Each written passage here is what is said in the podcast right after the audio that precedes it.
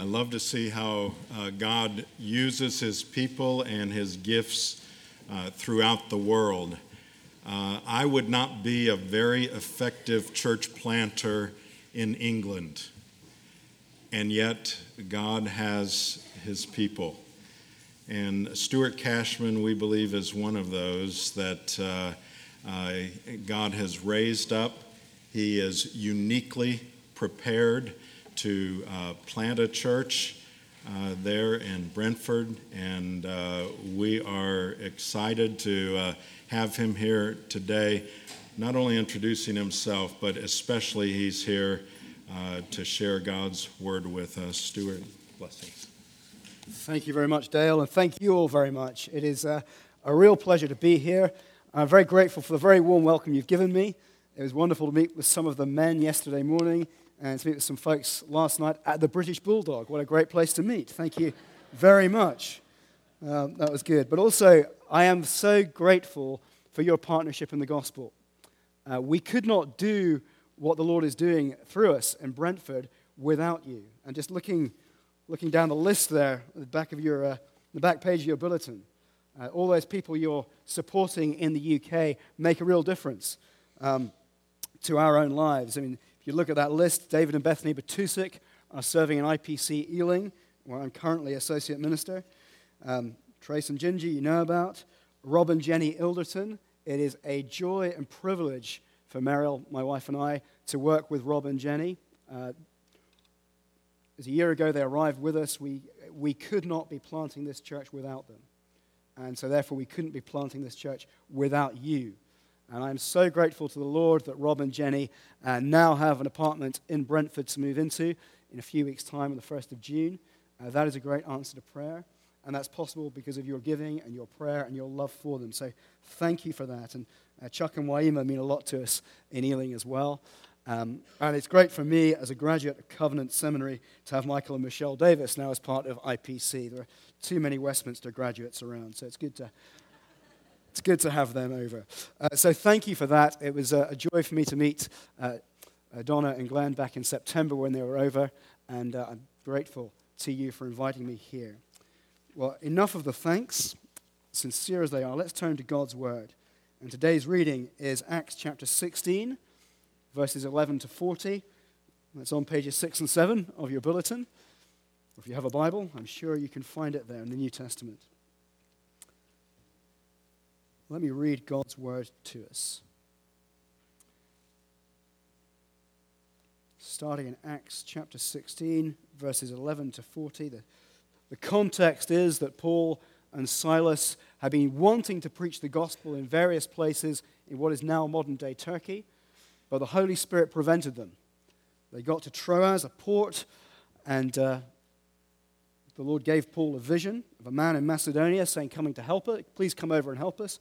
They concluded that was God's will, so we pick it up in verse 11. So, setting sail from Troas, we made a direct voyage to Samothrace, and the following day to Neapolis, and from there to Philippi, which is a leading city of the district of Macedonia and a Roman colony.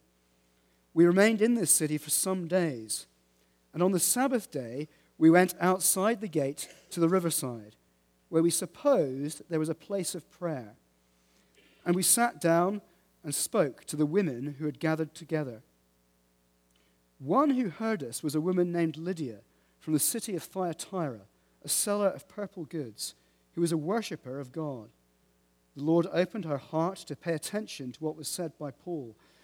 And after she was baptized, and her household as well, she urged us, saying, if you have judged me to be faithful to the Lord, come to my house and stay. And she prevailed upon us.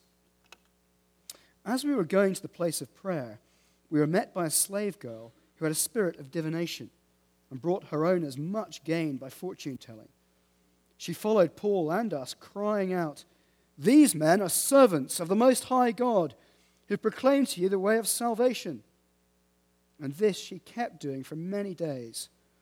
Paul, having become greatly annoyed, turned and said to the Spirit, I command you in the name of Jesus Christ to come out of her. And it came out that very hour.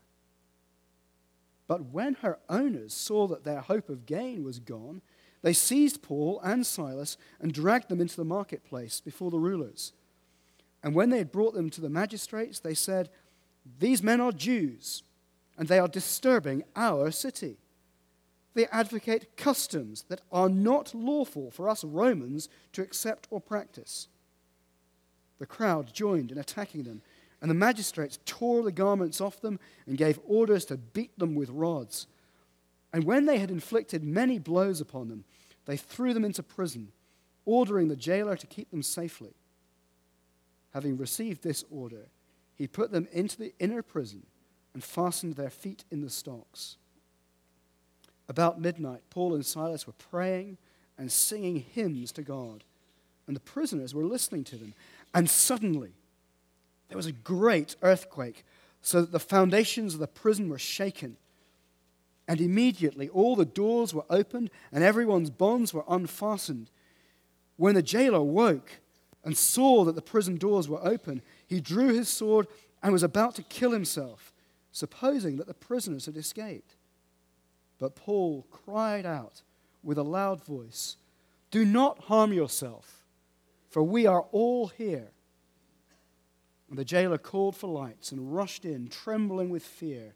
And he fell down before Paul and Silas. Then he brought them out and said, Sirs, what must I do to be saved? And they said, Believe in the Lord Jesus, and you will be saved, you and your household. And they spoke the word of the Lord to him and to all who were in his house. And he took them the same hour of the night and washed their wounds, and he was baptized at once, he and all his family. Then he brought them up to his house and set food before them, and he rejoiced, along with his entire household, that he had believed in God. But when it was day, the magistrates sent the police, saying, Let those men go. And the jailer reported these words to Paul, saying, The magistrates have sent to, to let you go. Therefore, come out now and go in peace. But Paul said to them, They have beaten us publicly, uncondemned men who are Roman citizens, and have thrown us into prison. And do they now throw us out secretly? No. Let them come themselves and take us out.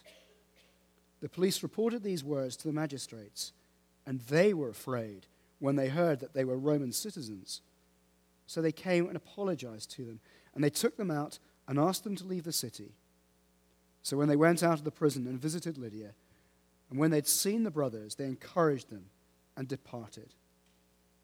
This is the word of the Lord. Let's pray for God's help as we turn to the word together. Heavenly Father, we pray that you will open our eyes, teach us wonderful things in your word, incline our heart to your testimonies.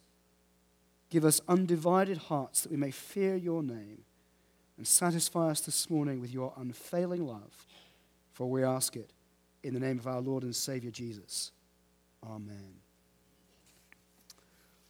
I want to ask you a question this morning. What does it look like when the good news comes to town, when the word that can break chains, when it arrives in a community? What does it look like? What does it look like?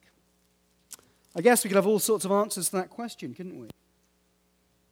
we can often think that the word taking root means lots of nice moral living. We can think it means that people change to become nicer people. We can think it looks like a whole lot of Christian activity.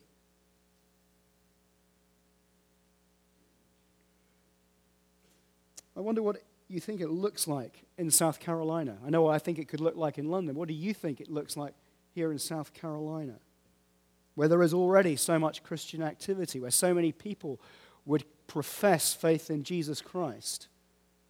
What does it look like when the Word of God truly comes in, the Word that breaks chains? What difference does it make? Well, that's what we're seeing here as we look at Acts chapter 16. Here we see the Word of God coming to Europe for the first time. And I want us to look at what difference it made in the city of Philippi. And I want us to see five things that happen as the Word of God comes to town. And the first thing we see is it break down, breaks down barriers. Look at the very start of that passage, verse 11. Uh, Paul and Silas, their usual missionary practice is to turn up in a city, go straight to the synagogue. Why do they go to the synagogue? Well, because it's a venue and it's an audience. It's a venue and it's a place where they can stand up and read the scriptures and proclaim that Jesus is the Christ. There is an audience there, people who are, are Jews or God-fearers who already believe in the God of Israel. So it's a good place to start. They turn up in Philippi, and for the first time, Luke has recorded, there is no synagogue for them to go to. So there's a barrier right there, isn't there? There isn't an obvious venue to preach. There isn't an obvious audience who are interested. So there's a cultural barrier right away. There's a, a disinterest barrier, it seems, for the gospel. So what do they do? Well, they, they suppose there might be a place of prayer down by the river. You see that in verse 13? So they go there. Now, often in cities where there wasn't a synagogue, there would be a place where if there were any Jewish people or God-fearers, they would gather by water. The water was useful for the ceremonial washings. So Paul and Silas uh, go to a place where they think there might be some interested people. Uh, they go there, and what do they do? Verse 13 We sat down and spoke to the women who had come together.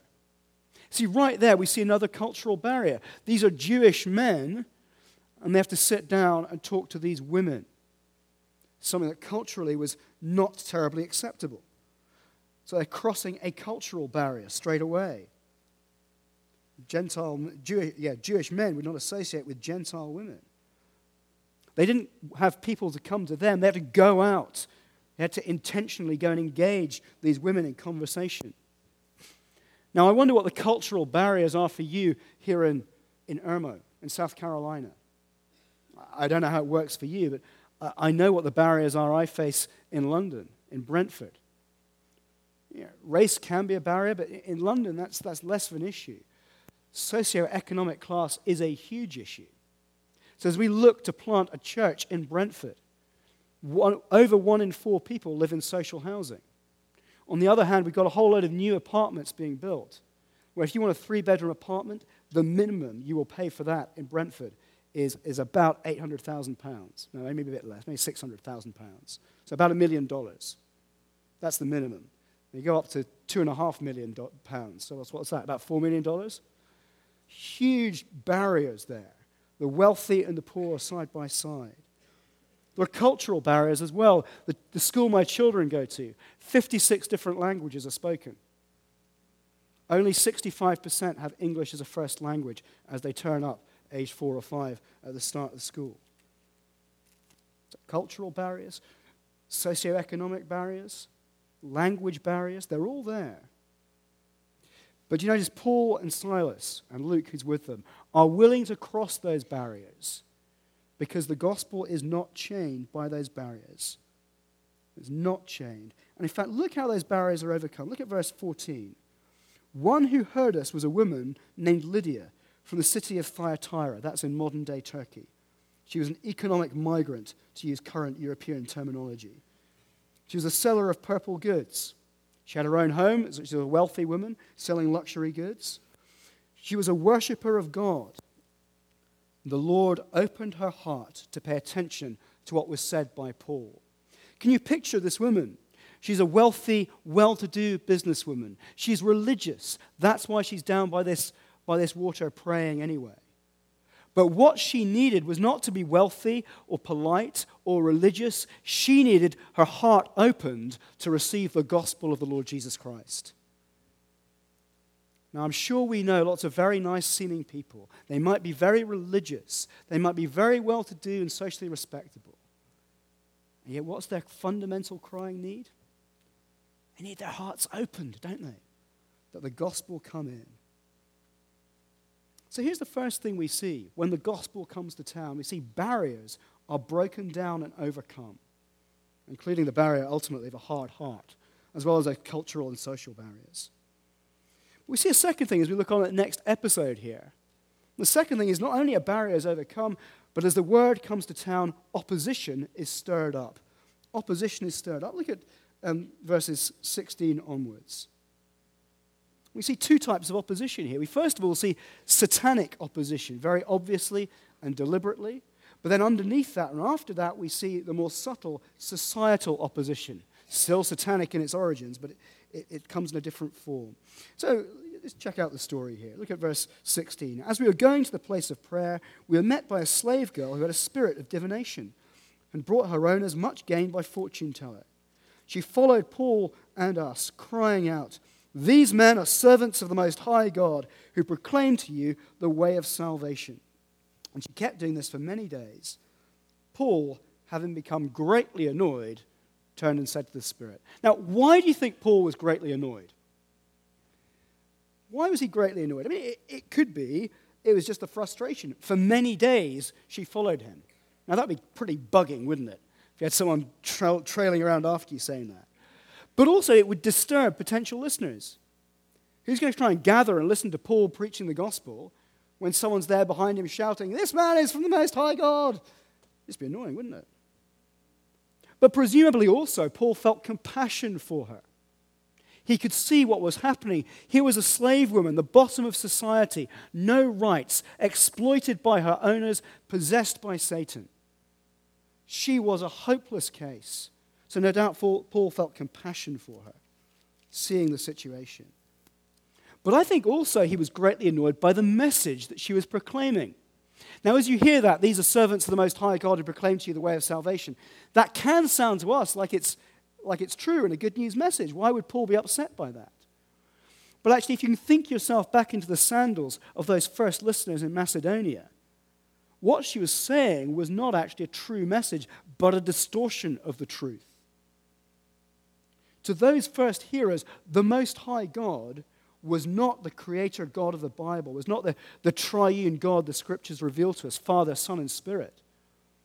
The Most High God was Zeus. He was just one God among many in the Greek pantheon. And in the original language here, it doesn't actually say the way of salvation. It could be understood as a way of salvation. Do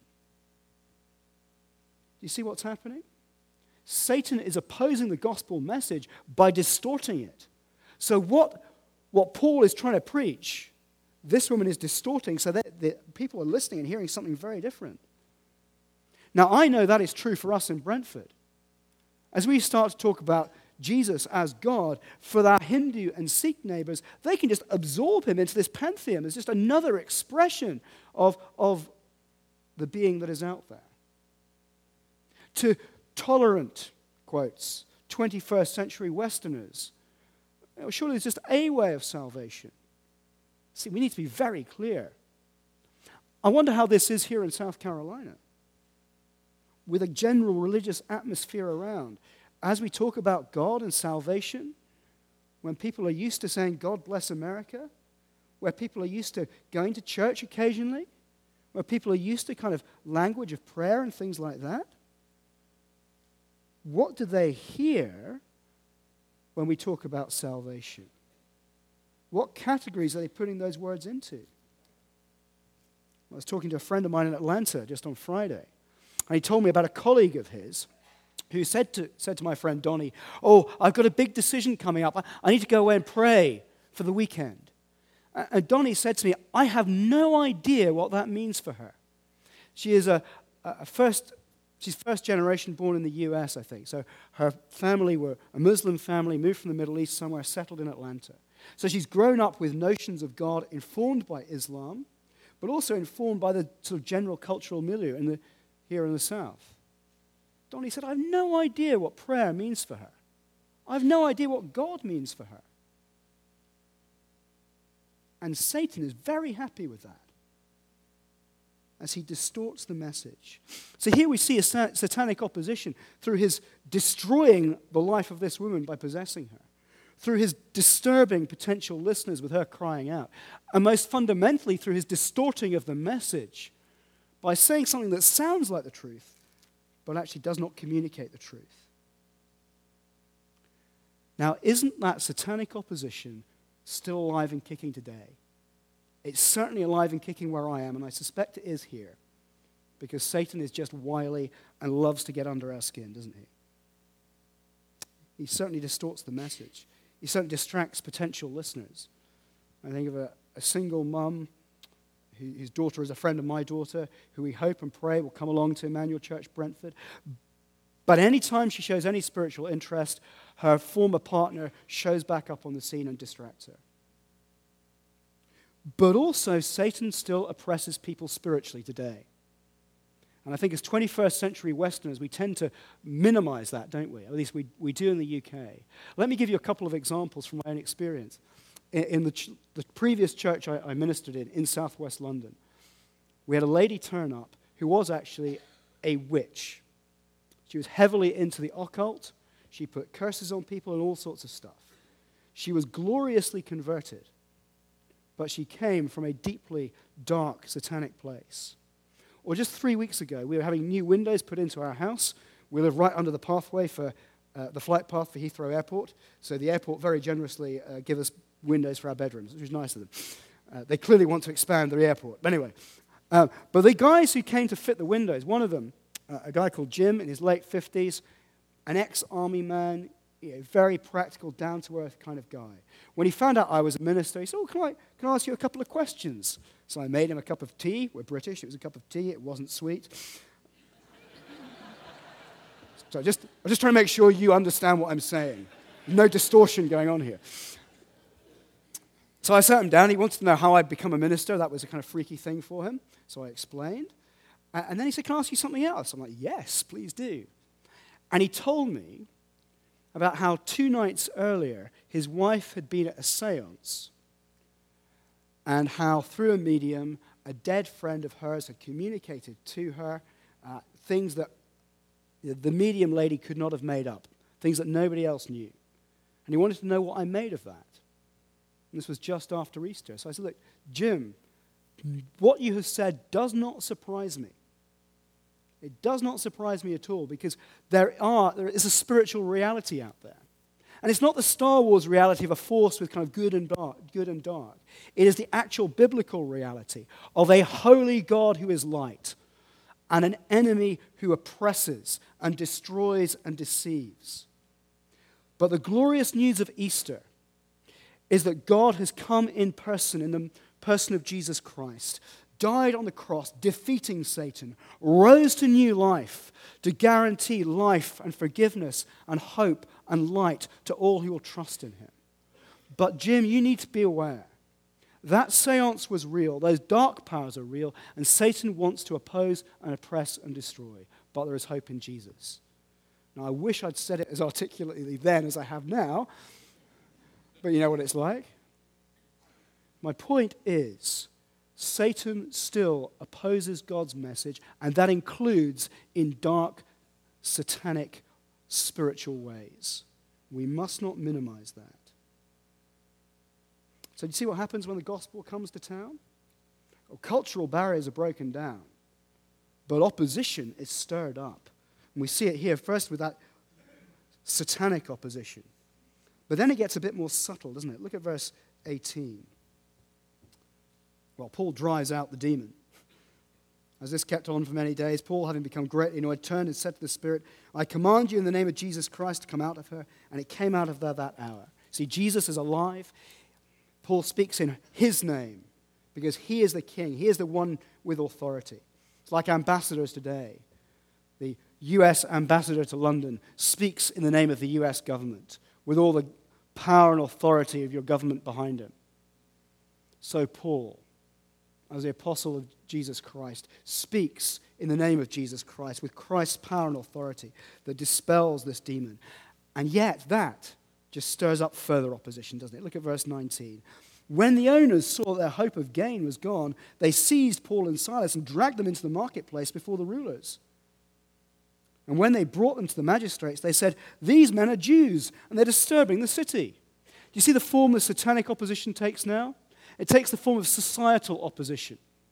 And how do these, how do these slave owners whip up the crowd? Well, they can't tell the truth, can they? They can't say, look, we're not going to make so much profit. We're upset because our cash cow has just been destroyed. It's hitting our bottom line. So instead, they're, they're very clever, aren't they? They whip up the crowd by pulling the good old levers of pride and prejudice. See the prejudice there? These men, these men are Jews.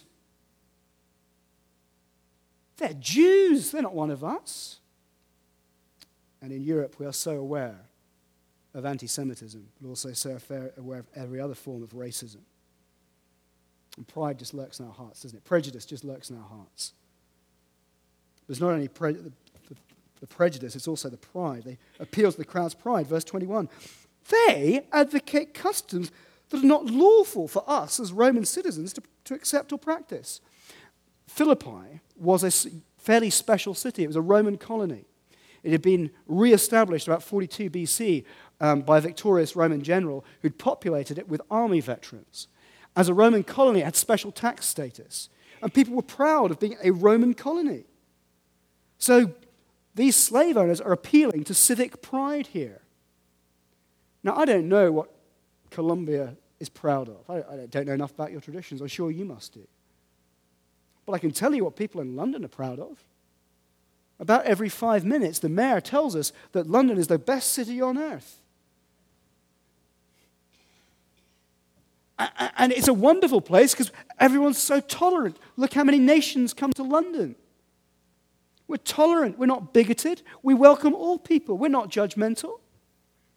Now, you start preaching that Jesus Christ is the only way to God. You start preaching that if you're going to surrender to Christ, then that's going to change your ambitions. It's going to change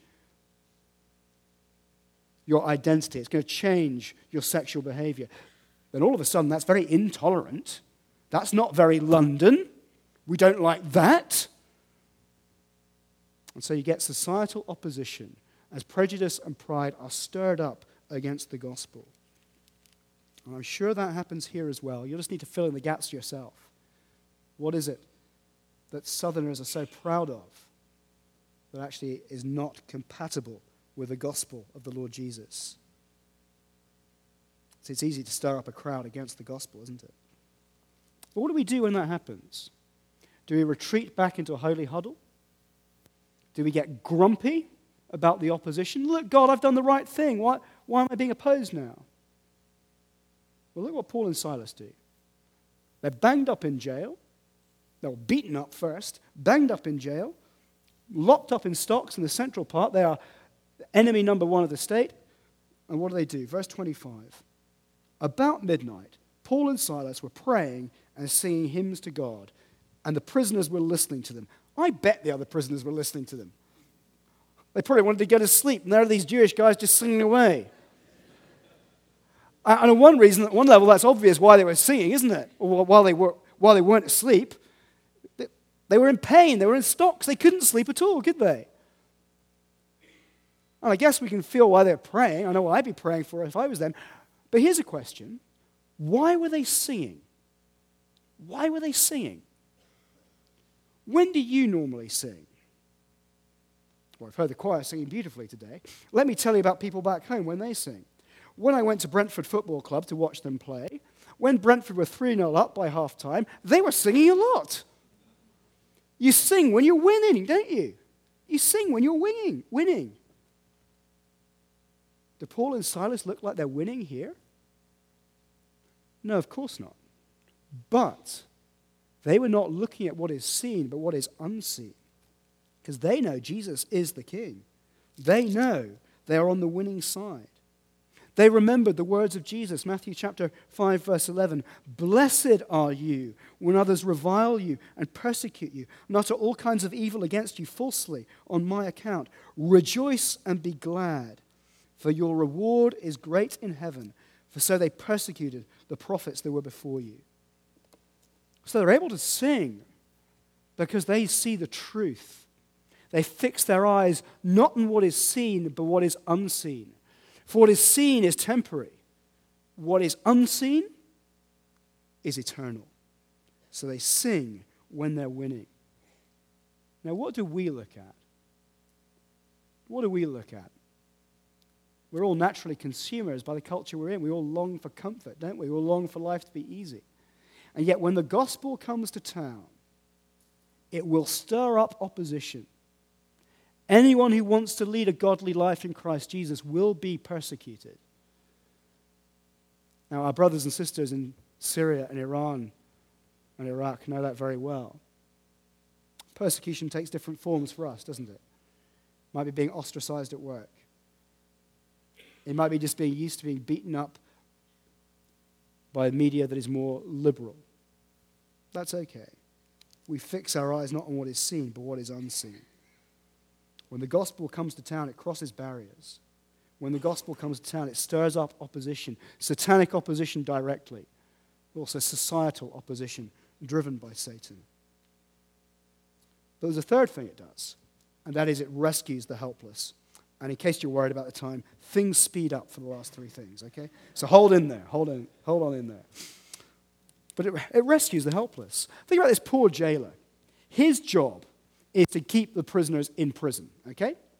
He was a slave, so if he failed to keep the prisoners in prison, he would be killed. Not just any old way, he would be crucified. He was not a Roman citizen, he was a slave. He would be crucified if anyone got out. Now, at the start of this story, he seems like a man who's got it together. So, verse 24, if you look at it, having received this order to, uh, to keep them safe and secure, he put them in the inner prison and fastened their feet in stocks. They are going nowhere. Now, have you got a mental picture of this jailer? Can you imagine what he's like?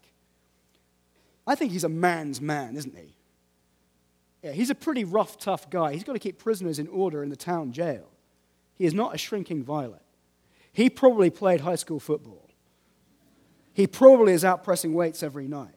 He's probably down in the, in the kind of bar that probably you wouldn't go to uh, drinking quite well with the lads. How can God bring a man like that to himself?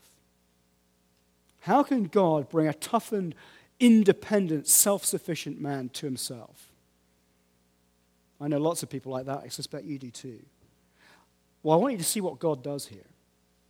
Part of the reason Paul and Silas end up in jail is that the living God has got somebody else to save. And it's this jailer. What does it take to bring him to God? It takes an earthquake. It takes an earthquake. Just had that earth, well, earthquakes in Ecuador and in Japan in the last few days.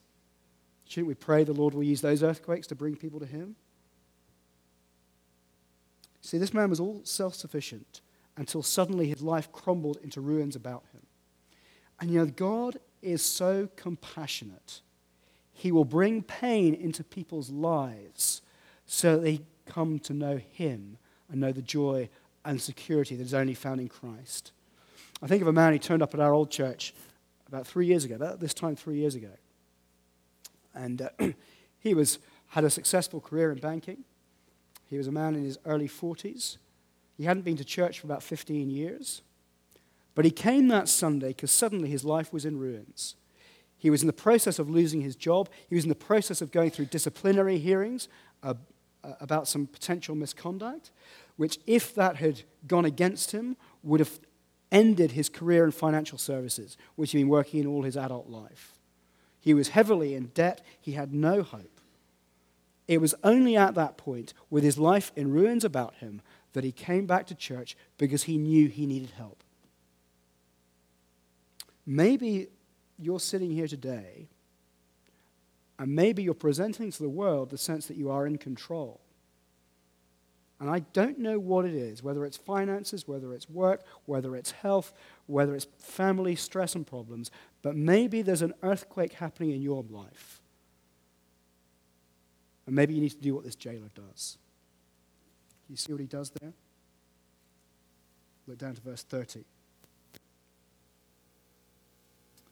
Then he brought, well, verse 29, the jailer called for lights, rushed in, trembling with fear. He fell down before Paul and Silas. Then he brought them out and said to them, Sirs, what must I do to be saved? You know, I don't think he was just worried about the death sentence at this point. What has happened in his life? He's heard, the, he's heard he's got to keep these men under guard who are servants of the Most High God. Suddenly, the earthquake happens, and he has encountered the living God doing something supernatural. No wonder he falls down trembling. No wonder he realizes he needs to be saved. Yes, he needs to be saved from the death penalty. But yes, he needs to be saved from this awesome God who has just done something supernatural in his life. And how does Paul answer him? He doesn't say go to church, does he? He doesn't say start being nice to people. He doesn't say give up your tough ways. He says this, verse 31 Believe in the Lord Jesus, and you will be saved, you and your whole household. And they spoke the word of the Lord to him. That is, the message about the Lord. And what is that message? That message is Dear Philippian jailer, you know you deserve to be crucified if any of us leave. Well, let me tell you, you deserve death before the holy God because of the way you have lived. But let me tell you about the Lord, Jesus Christ, God on earth, who came from all the glory of heaven to live in the dust and brokenness of this earth, to live the perfect life that you couldn't live, that I couldn't live as a religious Pharisee.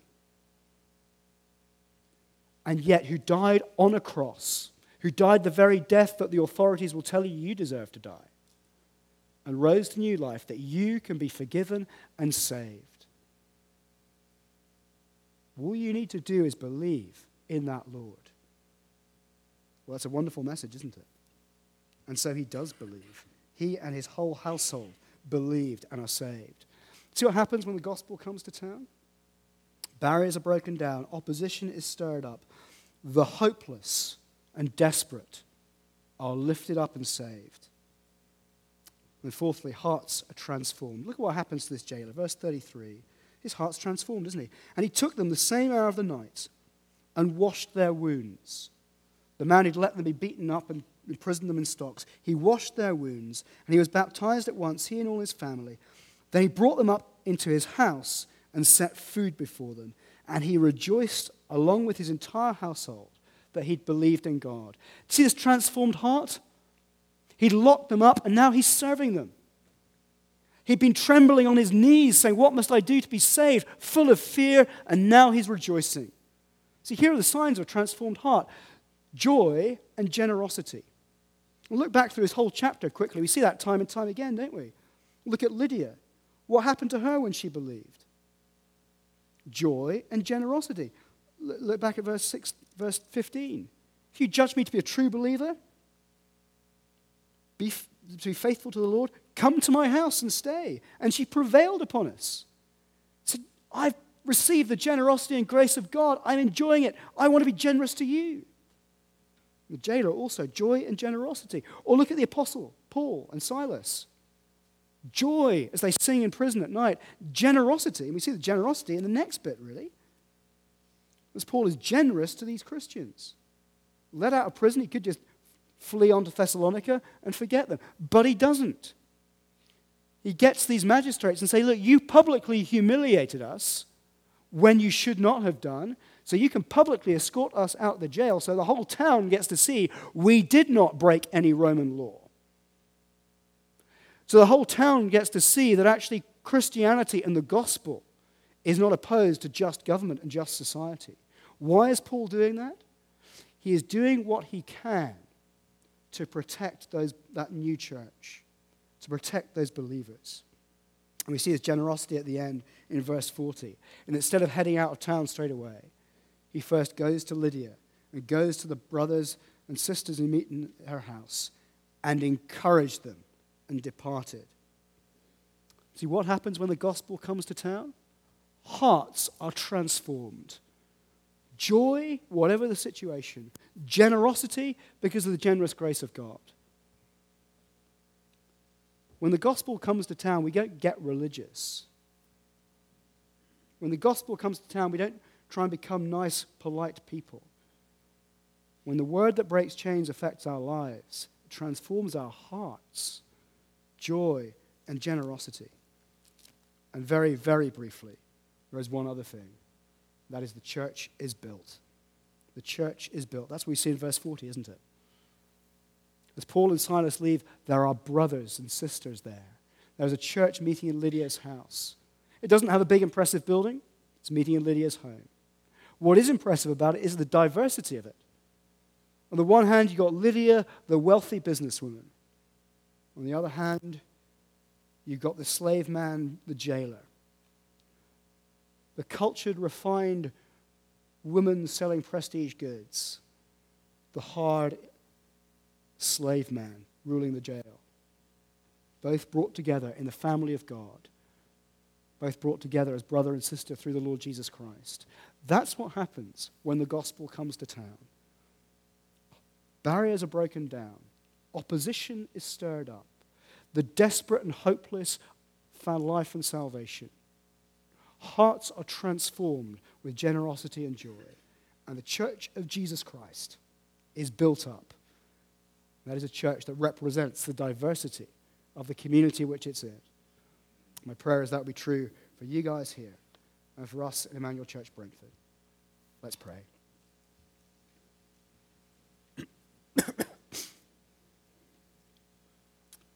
Gracious God, our Heavenly Father, we thank you that you are able to do abundantly more than all we could ever ask or imagine. We thank you that when Paul and Silas and Luke turned up in Philippi, they could not have known what you would do through, to them. They could not have known the suffering that awaited them. They could not know the joy that you were going to bring. We thank you for establishing a church in Philippi. We thank you for bringing the gospel to Europe. We thank you that all around the world this gospel is bearing fruit and growing. We pray that will be true here in St. Andrew's Presbyterian Church here. We pray it be true of Emmanuel Church Brentford. We pray it be true in all the places where you send us and where you sent missionaries out from this church. Father, glorify your Son by building your church through the preaching of your word. And give us courage and faith and joy and generosity in Christ, we pray. In his name, amen.